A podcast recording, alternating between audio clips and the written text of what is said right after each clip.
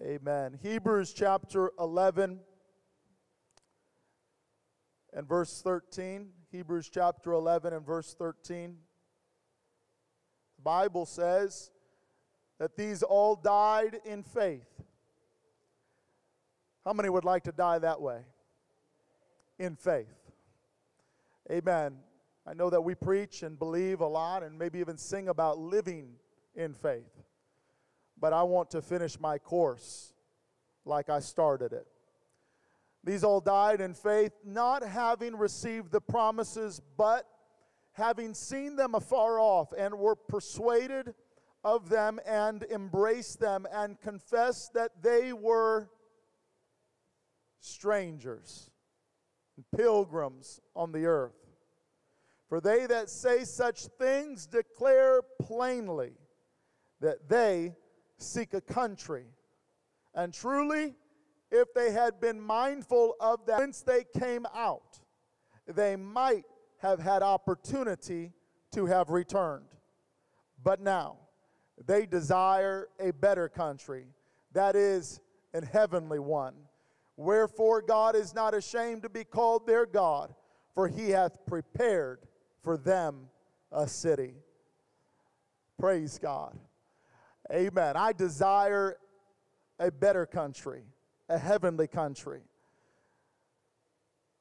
Amen. A place that is prepared for those who prepare themselves. God is preparing a city. Amen. I believe that what I'm bringing to you today is of the Lord. Amen. I'm going to preach with the help of the Lord about being saved and sanctified. Saved and sanctified. Would you pray with me and ask the Lord to speak to us right now in a very clear way? Father, we love you and we thank you so much for your word that is available to us. I thank you, Lord, for each person that is giving their attention to the word of God, whether in person or online. I thank you, Lord, for those that are giving an ear to hear what the word of the Lord and the Spirit of the Lord would say to the church. I ask that you would lead me by your Spirit to speak as your Spirit moves upon me. Let my mind be clear, my thoughts be clear, my speech be clear, and let me be led of the Lord, driven of the Spirit to speak the word of the Lord to the people of God, to all that are hearing the word today. Let it find good ground. Let the seed, the word of God, find good ground, and let us receive it. Let us respond to it as we ought to in faith. We pray this prayer in Jesus' name. Everybody say, Amen. Amen. Before you're seated, I, I, I, want to give the Lord some more appreciation right now. Would you help me and just lift your voice and clap your hands and just, why don't you declare in this place that God is great, that He is greatly to be praised. Come on, let's do that for a moment right now. We love you, Jesus. Hallelujah, hallelujah, hallelujah. Praise God, praise God, praise God, praise God, praise God. Amen, amen. God bless you. you may be seated. Amen. Saved and sanctified. If I gave this message another title, another title would be this Don't get mixed up. Don't get mixed up. Amen. Influence. Everybody is impacted by it. Everybody has it. From the youngest to the eldest in the room, everybody has influence everybody is impacted by influence. Brother Walker preached to us not that long ago about a measure of influence, and he pressed us to consider what we are doing with the influence that we have. It was at his grandfather's funeral this past Thursday, hearing the memories that were shared. It came to my attention that someone's influence truly can reach in such a way that is beyond what we can measure. While considering the reach and impact of the influence of each of our lives, there is something that we should consider and carefully use for the glory of God and the kingdom of God. But tonight, it is not my mission in this place to draw your attention to your influence and how you are using your influence, but rather it is my mission in this place to stir you to ponder what is influencing you? Who is influencing you? There's three things that I'm going to hit very, very hard on feeding, friends, and feelings. Feeding, friends, and feelings. And specifically, how feeding, friends, and feelings, how those three things are shaping your faith and shaping your future. Let's ask and consider what these three elements are leading us to. And let us commit today in this place, before we leave this room and are dismissed from this service, that we will not blindly follow these things feeding, friends, and feelings. So the question starts us what are you feeding on? What are you feeding on? I would think that most in this room and most that are hearing this message are familiar with the story of the prodigal. You know about the two boys that were raised in a father's house, quite a wealthy man, and the younger son demanded his inheritance be given to him right now before his father would even shadow the grave. The young man wanted his inheritance, and not many days long after the father granted him his request, we find that the younger son went into a far and distant country. Are you familiar with the story? Say amen. The young man went into a far and distant country, and here we find that he wasted his inheritance. He wasted his resources. He exhausted what the Father had graciously given to him. He found himself broke and he found himself alone in a famine. And we know that he reached the lowest point when he was desperate enough not only to be hired by a farmer in that far country, but he was desperate enough to begin to feed on the same thing that those pigs were feeding on. I don't know how hungry you got to be.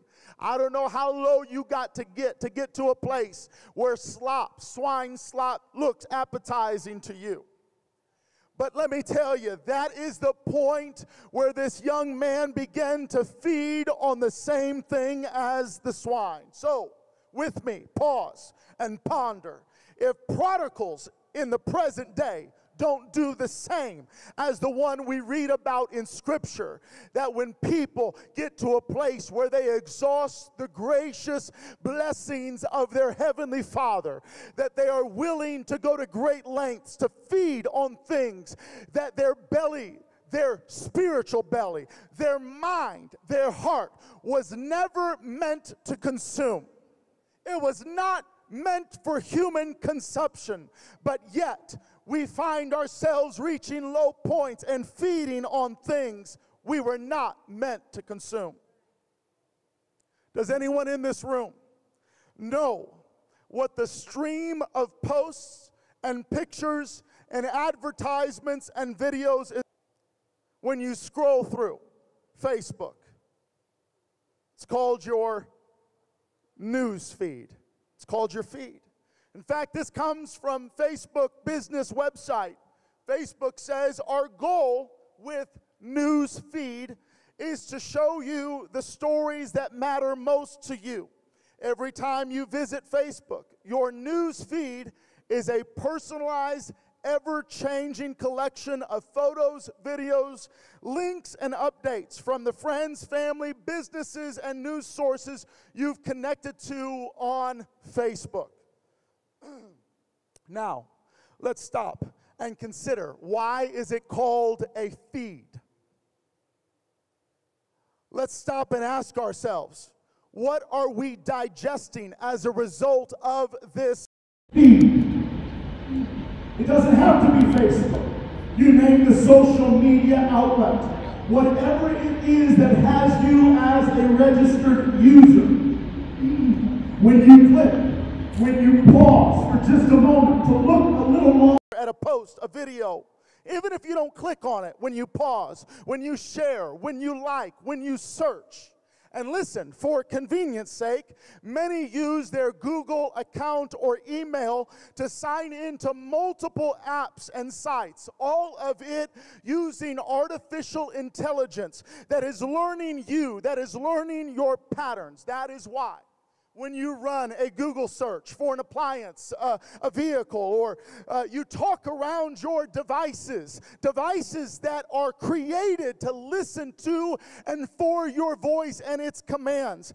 That is why you will notice that there will be advertisements the next time that you are browsing the web or you are searching for something or you are maybe in your email account and there's advertisements in the side column or you're on your social media account that's why there are things that are tailor fitted just for you because it's learning you and it's looking to feed you. When you like a public fix page, when you like a movie, when you like a book, when you like a TV show, when you like an athlete, when you like groups or music groups, what you like will be what they see, and what you like will be influenced by what you will be fed. You will be fed with what you like. They will influence what you see by what you like. And what they like, the people that you follow, the groups, the businesses that they like, will then feed you what they like. Now will be what you see.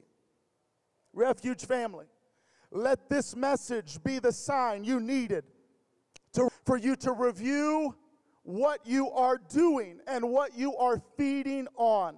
Stay with me. All of you that are not on social media, don't just don't dismiss this message just yet.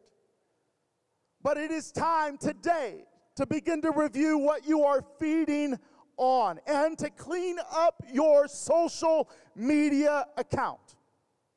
I want you to think about this. If someone visited your page. They had never met you before, but they took time to look through every one of your pictures, every one of your likes, every one of your post shares. What story would it tell that person about you, though they had never met you? Now, I say all, the, all of this with the initiative that we are starting after service today to have a refuge promotions team that will take advantage of social media to recruit people to become members of the church. We are seeking to use Rome's highway that Rome built, like the apostles used the uh, highway that Rome built for the evangelization of the then known world. We want to use the highway of the internet to bring people the gospel of Jesus Christ. I don't know of anything better to share on social media than this precious gospel and the great work that God is doing. But listen, just as Brother Perry told us on Thursday, that long before most people will step foot in a service like we are in today, they will visit our web page, they will visit our social media page. And just like they would do for the church, let me tell you, they're doing the same thing for you. There are people that you have been disconnected from since high school. There are people that never met you before, but they are connected to someone who's connected to you. And what they're going to do is they're going to go to your page. They're going to look at all of your pictures. That's why sometimes, have you ever had someone like about 10 pictures from 10 years ago? And you're like, how in the world did they do that? That's because they intentionally went to your page and they looked at every video and every picture that you posted. And then they go down further and they look at every book and movie and TV show and personality and athletic figure and sports figure and music star. And they're looking at what you like and what you follow and what you share. And they are basing their opinion of you off of your social media account. Did you know that employers now choose to hire or not? To hire people based on their social media account?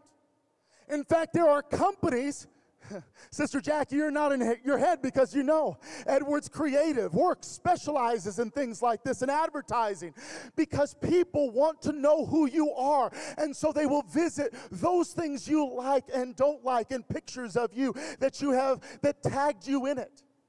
You might say, well, listen, that was before Christ. Listen, those pictures and those likes and those movies that I liked and shared and those TV shows that I liked and shared, that was before God convicted me of them. I don't watch those things anymore.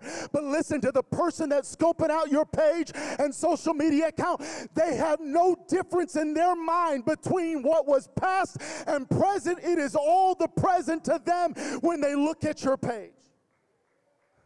So let me, as your pastor, press upon you to clean house. Somebody say amen. Somebody say amen.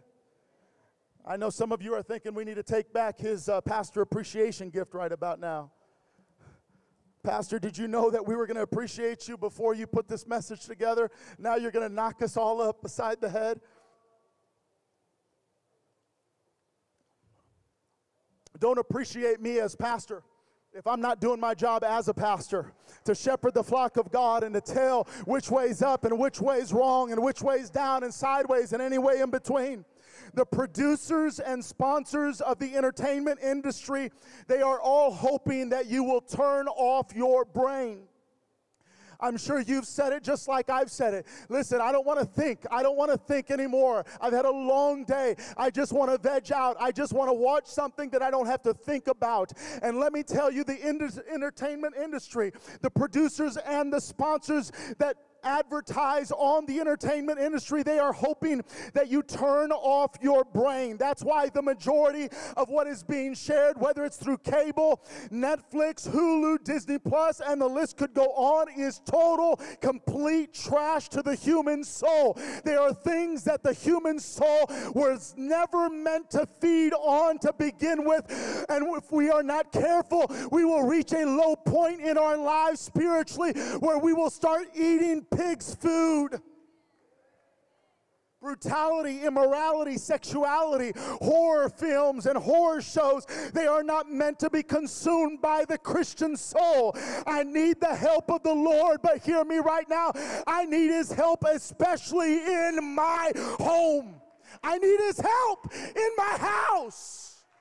It's one thing to put on a mask figuratively and even spiritually and put a show on for you all and come here today and tell you I'm doing great, I'm doing wonderful, things are going good. But how many knows when we close the door of our, our house and we enter into our bedroom, there could be an entirely different story. But the psalmist said in Psalm 101, verse 2 and 3, I will behave myself wisely in a perfect way. Oh, when wilt thou come unto me? I will walk within my house with a perfect heart. Now, listen, I know that the expectation might have been for me to preach miracle signs and wonders, but here was my prayer, Brother Walker. Today, my prayer was, Lord, I don't want to simply sermonize, I don't want to preach a message, but Brother Andy, I want to minister to those who will hear me today. I want to minister to you. I want to equip you with something that you could take home that will help your soul. Listen, it's one thing for you to be saved, it's another thing for you to be sanctified sanctified. Let me put it straight to you. It's one thing for you to be baptized, it's one thing for you to receive the gift of the Holy Ghost. It's one thing for you to feel Holy Ghost chills roll, roll up and down your spine. But it's another thing when you get home and you're facing this same old music and the same old temptation and you don't know what to do with the desires of your body and the enticements of the world. So, like the psalmist says, Lord, I need you in my house. And therefore, the psalmist says, I will set no wicked thing before my eyes. He said this some 2,500 years ago, some 3,000 years ago. The psalmist wrote that before there was television, before there was cable, before there was Netflix. He said, Listen, I've got to be in my house. And when I'm in my house, I need you to help me in my house that I don't put stuff in front of my eyes that I don't need to be seen that's going to corrupt my soul. What am I feeding on today that is shaping my faith and my future? He says, I'm going to hate the work of them that turn aside. It shall not cleave to me. Somebody say, friends. The psalmist, he segues for me today He says, I'm not going to set any wicked thing before my eye, but I'm going to take it a step further, Brother Joe.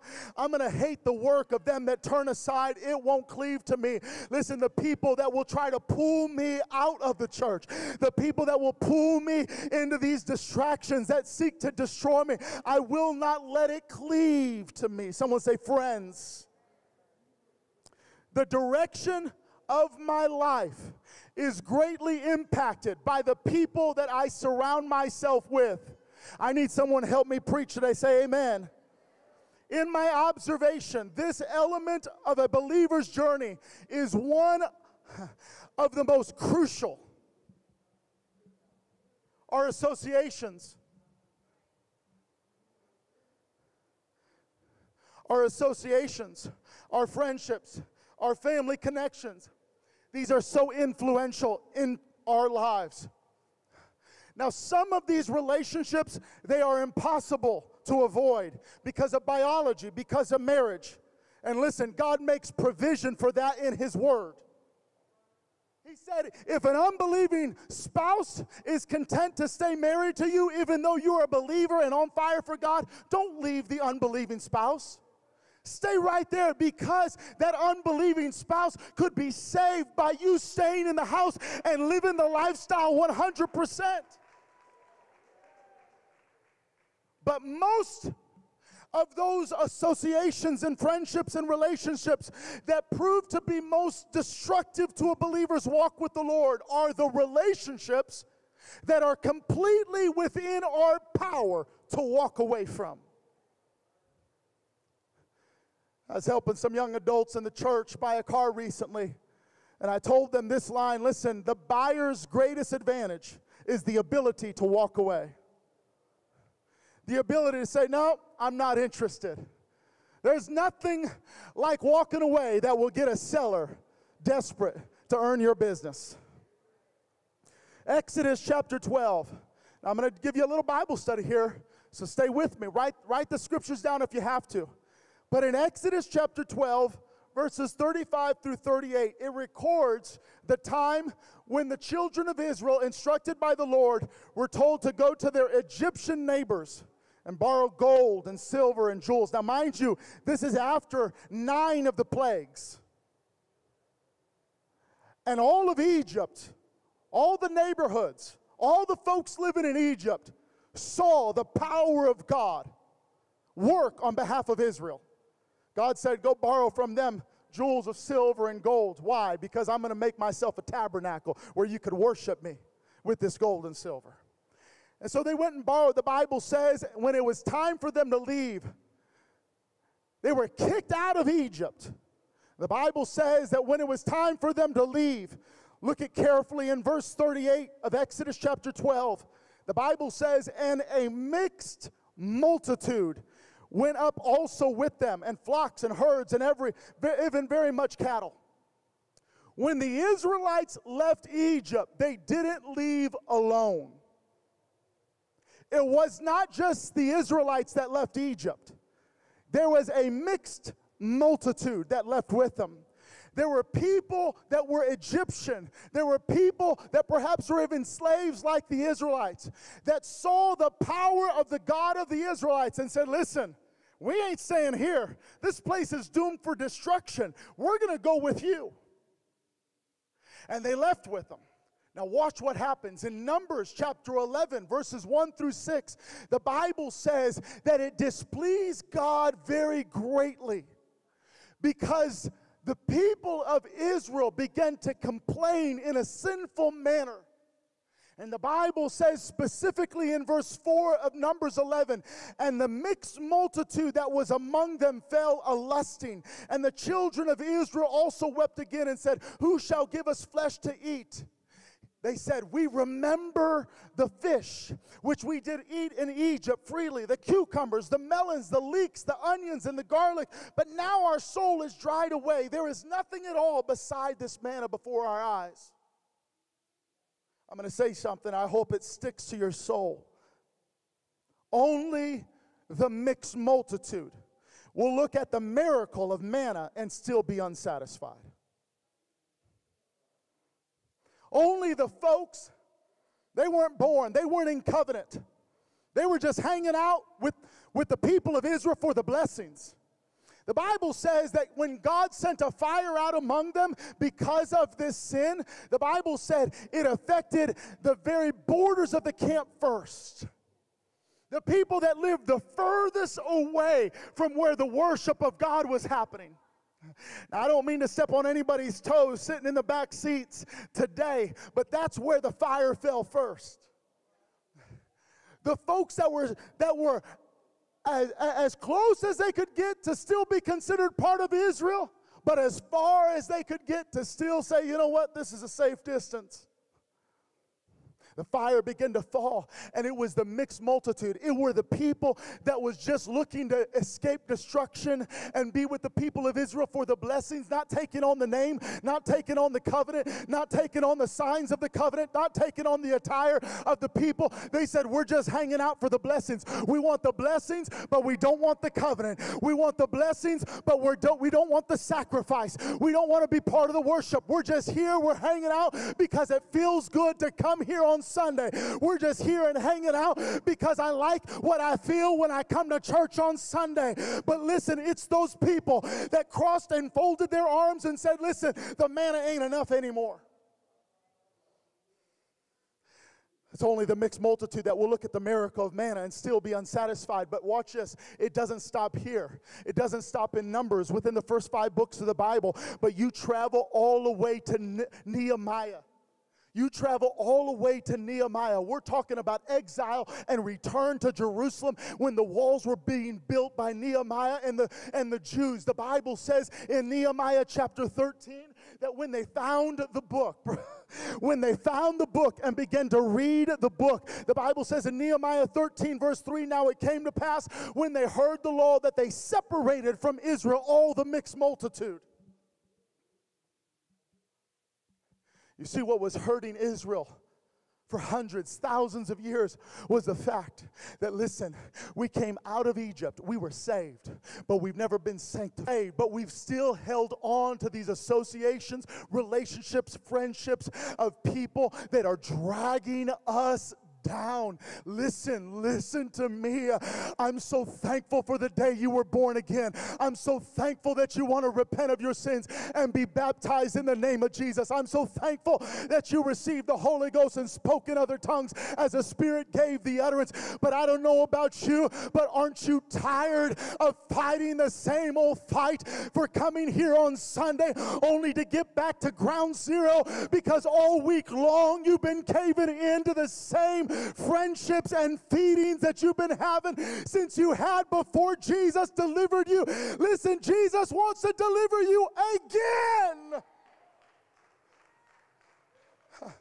He wants to save you from some detrimental, destructive relationships in your life. I would to God that some of you say, you know what, it's time to cut off some associations that have been dragging me through the mud and the dirt of sin of my past life long enough. It's time to delete their contact information. It's time to unfollow them on social media. It's time to stop associating myself with people that want the blessings of the Lord but don't want commitment or covenant. Hallelujah. Someone say fellowship. Fellowship. Fellowship was a huge part of the New Testament church. Few things excite me like when I hear, like when I hear from some of you, just in casual conversation, that you got together with someone else in the refuge church went and got coffee together, had them over for dinner, met up, talked on the phone, sent a text. Listen, there are a few things that excite me. Have a Bible study. There are a few things that excite me than when I hear when the church family is connecting. Because I know there is power in unity. And unity doesn't just happen on Sundays and Thursdays. Men's meetings and ladies' meetings, all of those are essential, but you got to get beyond the po- get beyond that point and say, "Listen, I need a family. I need a family. I need someone that I could be connected to." Someone say awkward. I think that's my daughter's favorite word. She loves to point out the awkward moments. And yes, it could be awkward at first. It could be awkward the first time you connect with the church family and really you don't know anything beyond what you see on Sunday or Thursday, but meet again. And, and then meet again. And guess what? The closer we get to Jesus, the more we realize that we have in common. We might have different skin tones, we might even have different first languages, but the more I'm around you, the more I realize that what I have in common with you is greater than what is different in us. We might have been raised differently, but there's something about you that feeds my faith every time I'm around you, and it's addictive, it's helpful, it's strengthening. Maybe you're upset because you feel like an outsider. Well, do you know what you, someone say me, you know what you could do to stop that and to change that? You could take the first step. So here's my question for my whole church family today. Here it is, and you have to answer it for yourself and for your family. When is the last time that you asked a brother, a sister, a church family to get together with you? Or are you still waiting for someone to invite you over? Are you still waiting? You still offended because someone has not talked with you and you hear about people getting together and you feel like the outsider? Why don't you step up and do something about it and say, you know what? I have a part to play in bringing harmony and unity in the church family. Somebody say, Amen. Let me prove to you the direction of your life will often depend upon those that you are surrounded by. In Mark chapter 2, it records a time when Jesus was in Capernaum and he entered into a house. You know the story. Jesus was preaching the word. The power of God was present to heal. The house was filled beyond measure. Nobody else could fit in the house. But the Bible says that there came a paralyzed man. How did he get there? How did the paralyzed, Sebastian, how did the paralyzed man get to the house where Jesus was? He was surrounded by four friends that were filled with faith and determined to get him to Jesus. And when they came to the door and they were rejected at the door, entrance into the house to get to Jesus, this man, he was stuck where he was, but he was surrounded by a posse that was persistent and filled with faith that said, We'll climb up on top of the house and tear up the roof if we have to, but we're going to get our friend as close to Jesus as we can. That's the kind of friends I want. Sister Ashley, that's the kind of friends I want. Sister Asha, I know that there are some connections and relationships and friendships that you have, their default, they're there. But listen, as an apostolic, Holy Ghost filled young lady, Sister Ashley, you have to make up your mind that my closest network, the people that I most associate with and connect with, are going to be people that are determined to get me to Jesus, that are not going to let me take a service off, that are not going to let me slip in my convictions, that are not going to slip, let me slip in my walk with the Lord. I wonder if we took time to go through this place, Sister Becky and I can, how many people would have a story like you when you first got in church?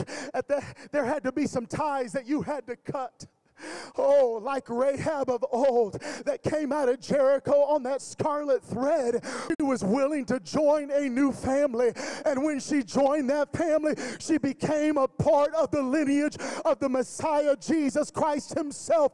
Listen, when you cut some ties in this world, guess what? You get to be grafted in to the Savior's family. You get to be adopted into a better family than you could possibly marry into or be born into in this life and in this world. If you believe it, you've experienced it. Would you clap your hands and be thankful for it?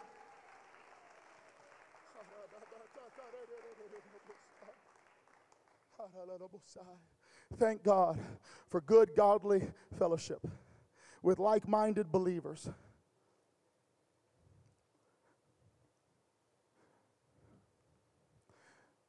Because, truth be told, Every believer under the sound of my voice has found themselves at least once in their life vulnerable, doubting, and questioning core beliefs and doctrines and lifestyle convictions. But it's in moments like this that you do not isolate. You do not isolate, but you insulate. You surround yourself purposely with people who are filled with the Spirit, led of the Holy Ghost, holy living, prayed up, self denying, ministry involved, heaven minded, one God born again believers. When you find yourself vulnerable and doubting, you pull in some people. You pull in some people and say, Listen, I need you to pray for me. I can't tell you everything that's going on in my mind, but I want you close to me because I see the direction you're going and I don't want to let go of that path. Someone say, Friends. Feedings, friends, and feelings. Our feed and our friends will influence our feelings, and our feelings, I hate to break it to you, cannot be trusted. Jeremiah 17, verse 9. The word of God said, The heart is deceitful above all things. It's desperately wicked. You don't even know your own heart. You don't know it. The wise man said in Proverbs 4, verse 23, that's why you should keep your heart with all diligence, because out of it come the issues of life. And when Joshua died and faded, his memory faded in the background, the people of Israel began to do what seemed right in their own eyes. They did what seemed right. But you read the book of Judges and you will find some of the most immoral, corrupt years of Israel's history. Why? Because they did what they thought was right, what they felt was right. So the Apostle Paul, he warns us, those of us that are living during the time that perhaps the Antichrist shall appear. I'm coming to a close, but stay with me if you would. Second Thessalonians chapter 2 and verse 9 the Apostle Paul says, I beseech you. Sister Sharon, he says, I beg you by the coming of the Lord. I'm begging you because Jesus is coming back soon that you do not be soon shaken in mind or troubled, neither by spirit, nor by word, nor by letter, as from us, as that the day of Christ is at hand. Listen now, he says, Let no man deceive you by any means for that day shall not come except there come a falling away first, and that man of sin be revealed, the son of perdition, who is the Antichrist. And in verse 9 it says, Even him whose coming is after the working of Satan with all power and signs and lying wonders, and with all deceivableness of unrighteousness in them that perish. Why? Why would people perish because of this man who's coming? Why is there going to be a falling away and people are going to be deceived away from the faith? Because they did not receive the love of the truth that they might be saved. We've got to have a white, Brother Joe, a white knuckled grip on this truth and not compromise it for friends, for feelings, for feedings. We're going to love this truth. Why? Because it's going to save us. For this cause, if they do not have a love for the truth, God will send them strong delusion so that they would believe a lie and be damned. All who do not believe the truth and have pleasure rather in unrighteousness. God moved heavily on my heart this scripture that I'm about to share. If you've listened to nothing else that I've said, hear this scripture. Write it down, consider it. He reminded me that my calling as a shepherd does not end when someone is born again. And so I say, like the Apostle Paul said to Galatians in chapter 4, verse 19, my little children, He does not say that in a demeaning tone. He does not say that in a condescending tone. He says, My little children, as though they were precious to him. And let me tell the refuge church, you are precious to me. My little children, of whom I travail in birth again until Christ be formed in you.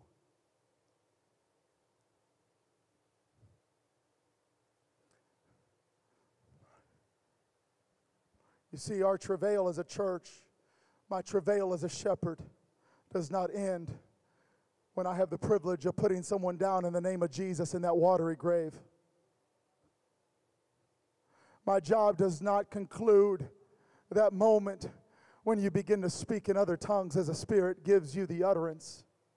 But like the Apostle Paul, there is a travail in me that he compares as a woman who gives birth to a child who is in anguish again. But this time is not so that you could be born again, but so that Christ will be formed in you. I want my church family to be more than a crowd. I want my church family to be more than just a gathering of people that profess Jesus Christ and are satisfied with a few songs on a Sunday and a little sermon that makes them feel good and head home and have their Sunday dinner. But I want to be part of that glorious church that looks for a country whose builder and maker is God. And I understand that our greatest enemy, Sister Bella, our greatest enemy is when we are too mindful of the present world that we are currently in. You have had touch your heart. You have had His Spirit work on your soul. You have been baptized in the name of Jesus and filled with the Holy Ghost. But hear me today. You cannot sit back and think that it's everybody else's job to somehow coddle you all the way to those pearly gates. But you've got to participate in the work of the Holy Ghost that says, listen, there's still more work to be done. I'm not there yet, but I'm on my way. Listen, I'm a part of a glorious church. I'm a part of a church that's on its way to heaven. I'm so thankful to be a part of a family of believers that have adopted not only the new birth, but this apostolic way of living that says, listen, I know that I'm in the world, but I'm not of the world. I know that I don't act like the world. I know I don't talk like the world. I know that I don't dress like the world. But listen, that's why I'm a stranger stranger. Like the Bible says, I'm a pilgrim that's just passing through. I'm not looking to fit in because this world is not my home. My home, my home is just beyond the blue skies. I said, I'm looking forward to heaven. I'm looking forward to heaven. And Jesus is going to have no problem identifying my life. When he looks for faith, he will find me as we stand together all across this place. I feel like I've preached my heart, I've preached what the Lord has given me. I am part of the church. And it's been a while since I've explained what that means. The word church comes from the Greek word ecclesia. The Greek word ecclesia means people called out from the world and called out unto God. That's me. I'm called out from the world. I'm called unto God. In the second century, there was a letter by Diognetus that was written where he described the Christians that he observed in the following way. He said, Tony Tapia, he said, these Christians, they live in their own countries, but they live as aliens. They have a share in everything as citizens of that country, yet they endure everything as foreigners. Every foreign land is their fatherland, and yet For them, every fatherland is a foreign land. It is true that they are in the flesh, but they do not live according to the flesh. He goes on to say, they busy themselves on earth, but their citizenship is in heaven. They obey the established laws set in order by man, but in their own lives they go far beyond what the laws require. They are poor, and yet they make many rich. Christians dwell in the world, he said, but they're not of the world. With your eyes closed and your head tilted towards heaven. I know oftentimes I ask you to bow your head, but today I ask you to lift your head. Because I want to remind you where you and I are headed to. Oh, if you would, please lift your head, close your eyes, and picture heaven. With your head lifted, I want you to consider that in a moment,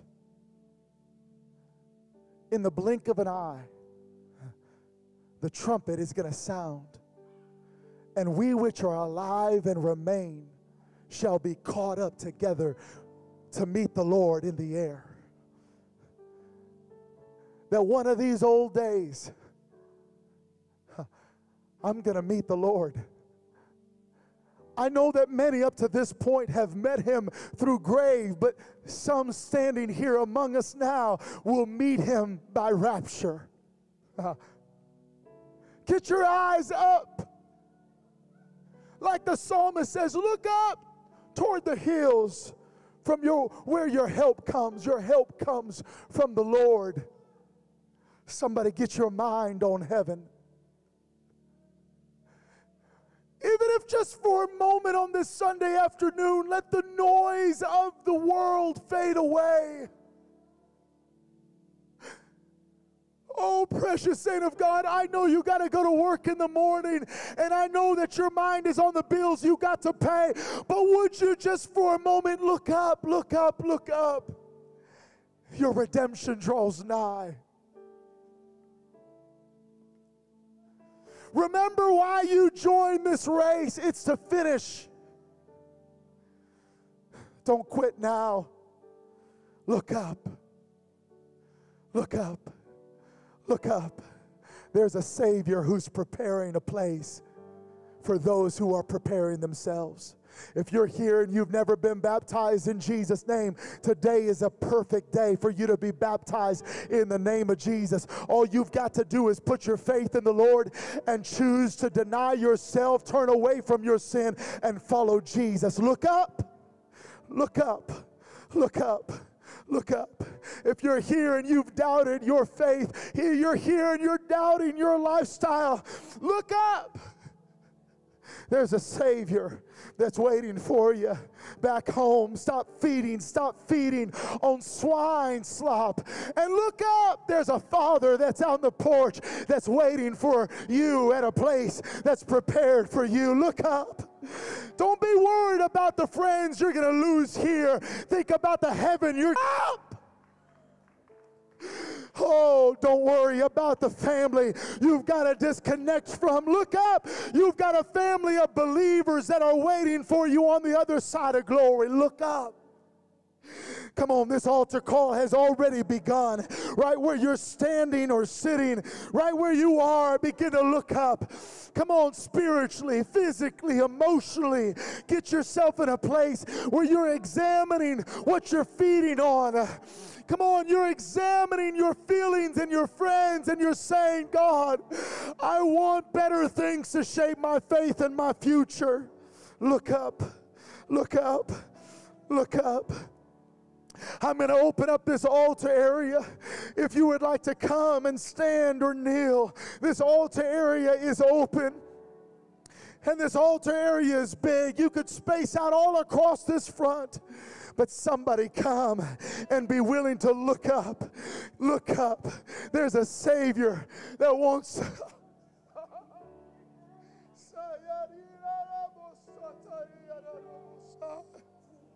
Come on, who's going to accept the challenge? That's it. As you come, go ahead and spread out. Give yourself plenty of space. Oh, hallelujah. If you need to receive the Holy Ghost, today is a great day to receive the gift of the Holy Ghost. Look up. Look up, look up, make up your mind. You're going to be connected to the body more than you ever have before. You're going to be intentional about your associations and your friendships, about what you are feeding on through social media and entertainment and music and news. Look up, look up, look up. Lord, oh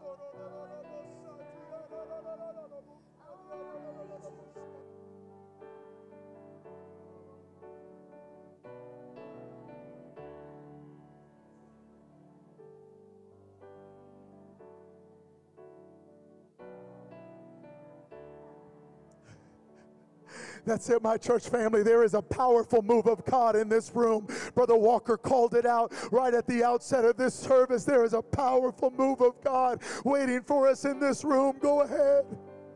Go ahead and reach for him. It may not be like we expected it. It may the miracles may not happen in this altar call, maybe like we envisioned it at the beginning of this service, but nonetheless, there are real delivering miracles in this room today. Look up. Look up as my wife continues to sing. I'm going to come around. I'll pray with you. Others are Others are welcome to pray. But let's listen, let's let's digest what God has spoken to in our spirit today.